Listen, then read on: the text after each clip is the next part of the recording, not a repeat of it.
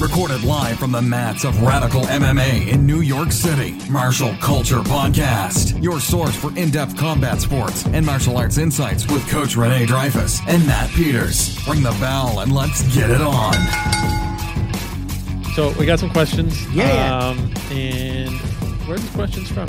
Just people who wrote in, and also uh, just people that things people asked me at the academy. So uh, Oh, I like this one. yeah, one one of them was you know does size really matter in jiu-jitsu or in MMA? Give it away. Oh, okay. Well, so go ahead. It's a secret. That's okay. Sorry. Yeah. You Do I get to pick my favorite? or get to pick. Yes, pick- you get to, you get to absolutely pick. You get to pick. we'll we'll have two, and Yeah, we'll do that, that one you mentioned. But we're going to do this one. I like. No, because actually, question time. The last the podcast we had the question and answer. Like all my a lot of my students came up to me and said, "Hey, I have this question, this question." I'm like, Yeah. "You got to ask it on the podcast. I'll answer in the podcast." So it's like a way for me to force them to listen. Yeah. um, is Jackie Chan actually a good martial artist, or is his moves just flashy for movies? Okay, yeah, and remember we talked about this in in a a podcast a long time ago, where it talked about like cinema fighting versus real fighting, Yeah.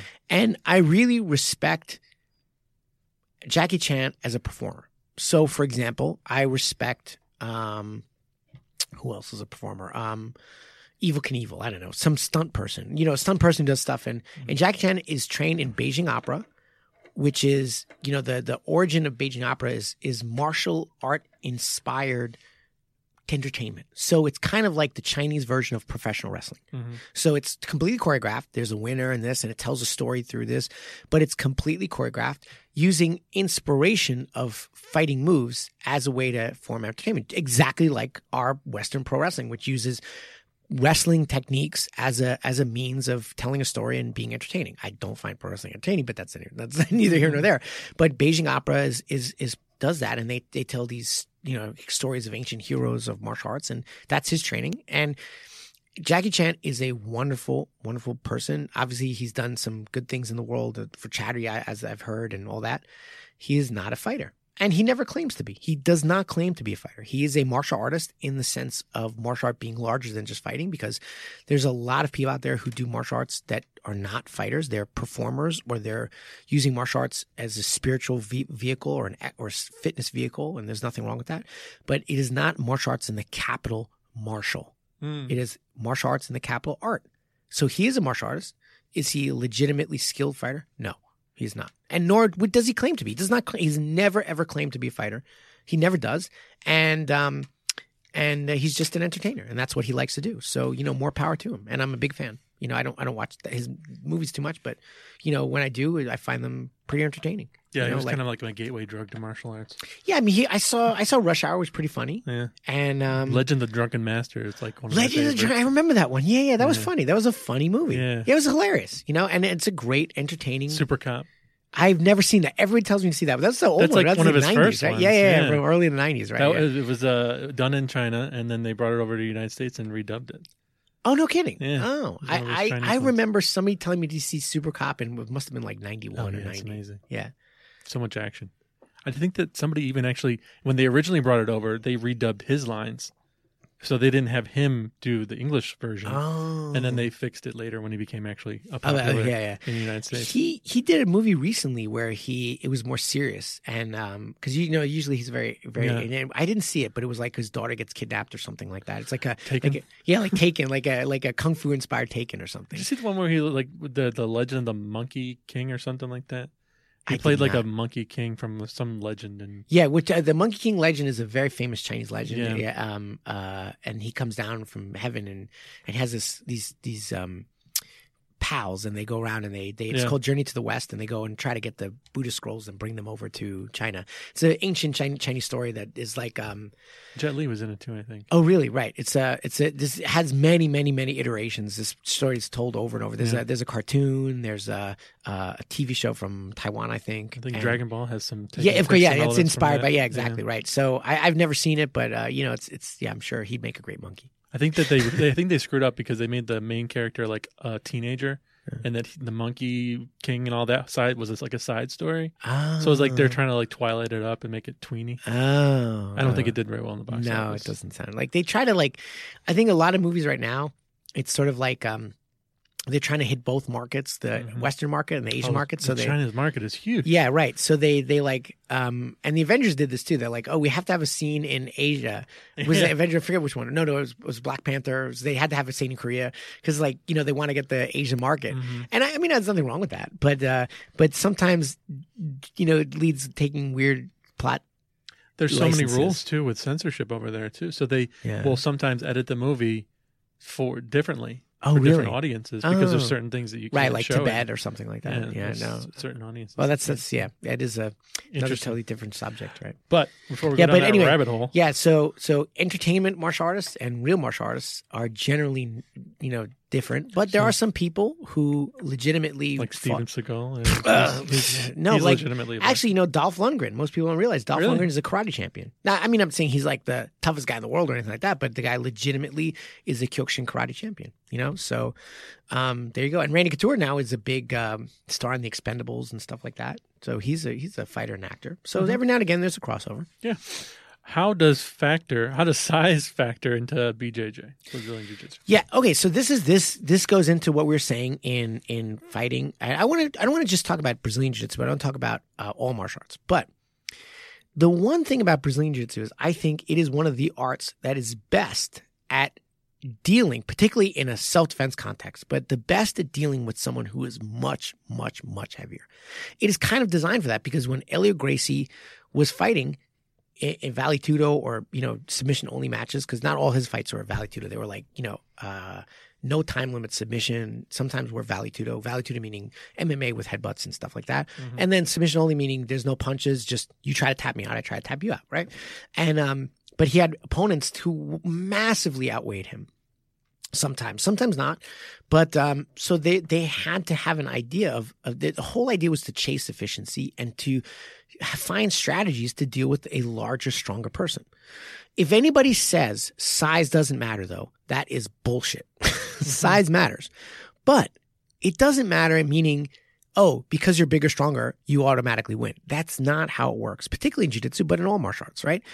What size matters is is particularly let's start start with brazilian jiu-jitsu it matters in if you mess up your technique, the consequences of that mess up are much worse. Mm-hmm. so if I if I do something wrong, I'm going to pay for that mistake 10 times more than if the person was lighter. So if I do everything right, generally speaking, I can make things happen if things go right. But if I the consequence of my error is tremendous. So for example, if I allow a really really really big guy to completely set his weight on me, that's going to be bad because now I'm gravity, weight. Of course, that's going to be bad. Now, what I need to do is not, and it doesn't matter what weight.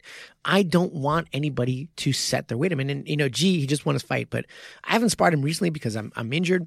But there was one time where I was sparring him. This is about a couple years ago, right? And G is much bigger than me, right? So, uh, you know, and he sparred me, and I was kind of like sparring him the way I usually did, where I kind of kind of let him do stuff because he wasn't as technically as, as good as I was for a certain amount of time where I could kind of like do much better. So I just let him set. I'd let him set and then I'd fight back and let him set. But I, I had a technical advantage. So I would fight out of these bad positions. I had such much more knowledge that I could I could get out of these positions. But he got better, a lot better. but I'm still fighting him the same way where I let him set a little bit, even a little, and I get I get beaten. Mm-hmm. Because he's so much bigger and and and now he's good. So I couldn't make a mistake. And then I fought him one night and I really did not do well. The next day I fought him again and I said, okay, this is, this is not good. And literally the night before he probably, you know, you know, out of an hour roll, 85 minutes were, was him doing much better than me, like really, really crushing me. And the next day, the very next day, I'm like, I, I okay, I can't fight like that. I have to fight like I'm really gonna fight. And I did not let him set, and I did much better. You know, I did much better by by never letting him set, never letting him get to a position where he felt comfortable. And I really made sure I didn't make any mistakes. And I was much more successful. I mean, it was still a great roll and he did really well, but I was much more successful when I was very, very proactive and very, very detail and technique oriented. So obviously, all things being equal, you know, size can give you an advantage, but it doesn't, like we said, all things are never equal. Mm-hmm. What we have to do is, is the consequence of making a mistake in grappling is huge. So we can't make a mistake. If you're if you you you demand a much higher level of technical skill. That being said, you know, I always think like this. How would I fight if a guy stabbed me and I was bleeding out? Well, I better be perfect. So mm. that's kind of always how I think. I need to be perfect. I can't coast people. And so that's a really good time to, to, to train with people who are much bigger and much larger. You cannot let them set. You cannot let them put their use gravity against you because let me tell you, gravity is efficient. I know he doesn't have anything to do with it. It's just the force that comes yeah. down on us. So, so size can matter a lot if you, if you're not on point with your technique and, um, and your grips. And let me tell you, there's also, there's, you know, gi jiu-jitsu and no gi jiu-jitsu. And no gi jiu-jitsu, there's so many more grips to to dominate the guy. Unfortunately, a lot of those are not translatable to MMA, either gi or no gi, because they leave you open to punches. So what I do see is a lot of jiu-jitsu guys making mistakes when they transition to no gi because they don't understand how to offset the other person's weight, you know? And the key, the, the key is making specific le- frames where the weight is not on you, but it's on a, on a, a structure that allows the weight to go in, in, into, into the floor you know, getting on your side, using the structure of your skeleton to offset the person's weight and not let it set on you and, and keeping frame. So that's it's it. But now, is there any uh, problem? If there any, any reason you wouldn't want to train with somebody that's larger than you, if you're like you're fighting at 125, yeah, yeah, would you? That is a great question. That is a really great question, and um, I would say yes. There's number one, um, on 125er, generally moves very different from a 185er. That being said, if you're not training for a specific fight, there's always something you can you can do with the larger opponent. You should do it as long as they're responsible because obviously, you know, if something bad happens, because they can can happen. If the guy's 200, like I had one student and he's 127 pounds and he was fighting a person who was about 260, and he was beating him like all over the place. But then the 260 guy pound was not irresponsible. He was a really nice guy, really great person, but he was 265 pounds actually. And he slipped. And my student, who's the smaller student, who's more experienced, but he moved his arm in a place where he was vulnerable. As the larger person slipped, his elbow fell and he elbowed my student's student in the eye and actually cracked his orbital bone. So yes, the smaller guy should have should have been protecting himself, but accidents can happen, and the consequence of an accident is very high. So when I'm getting a fighter ready for to fight, I generally like to stay in their weight class if we're free sparring, or if we're doing situational training, I'll make it so that you'll get the best work from that person without having to worry about the danger of the mm-hmm. situation. So I'm like, okay, let's not do this, not do this. We're just going to work this move right here. Okay. Uh, and I'll usually have the bottom person be the, the heavier person, you know? Um, but, but lighter weight class people move differently. They move differently. Generally speaking, they're not quite as tall. Yeah. And of course, they're not as heavy and they tend to be faster and they tend to be more technical. Yeah.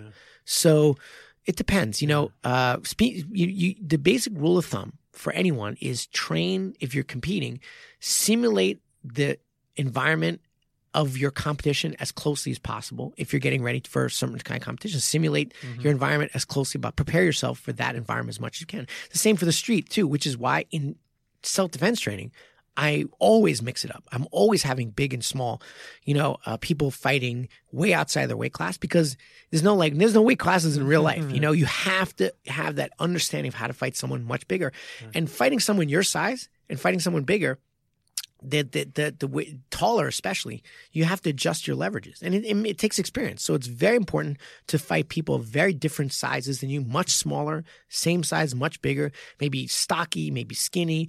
And it, it just becomes a great experience. It makes you understand how to adjust each leverage appropriately for each individual opponent opponent.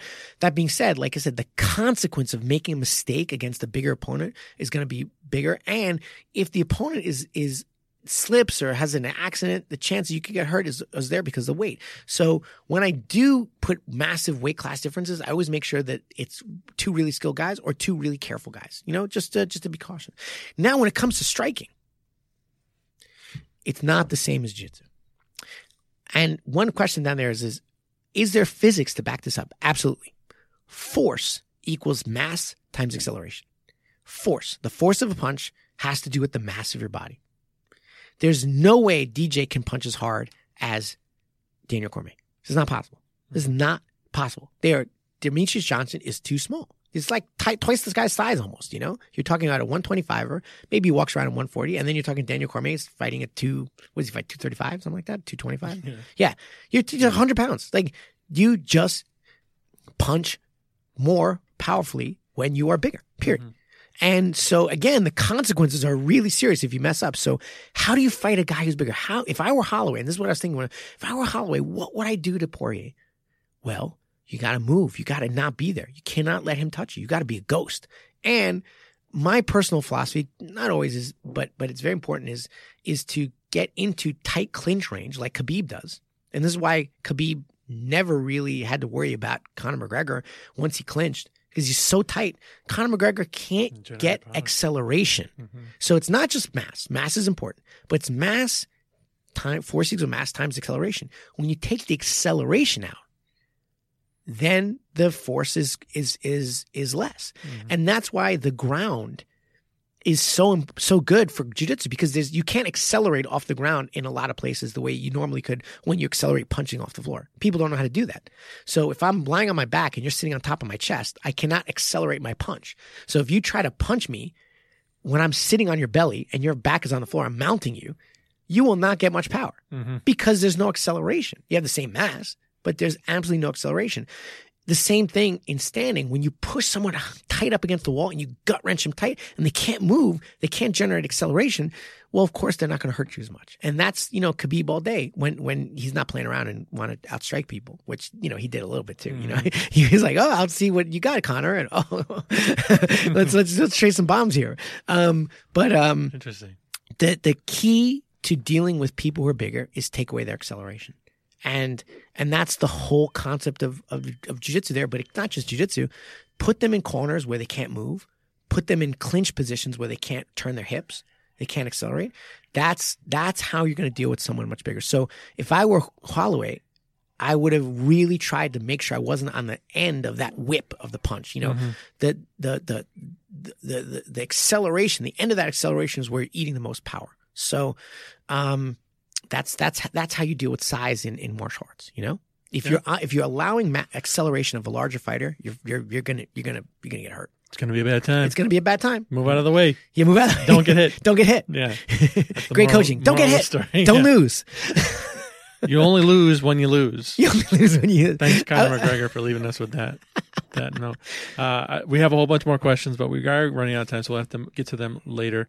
Yeah. Um, But it was fun. It was. I think it was some good questions. yeah, great questions. Keep them coming.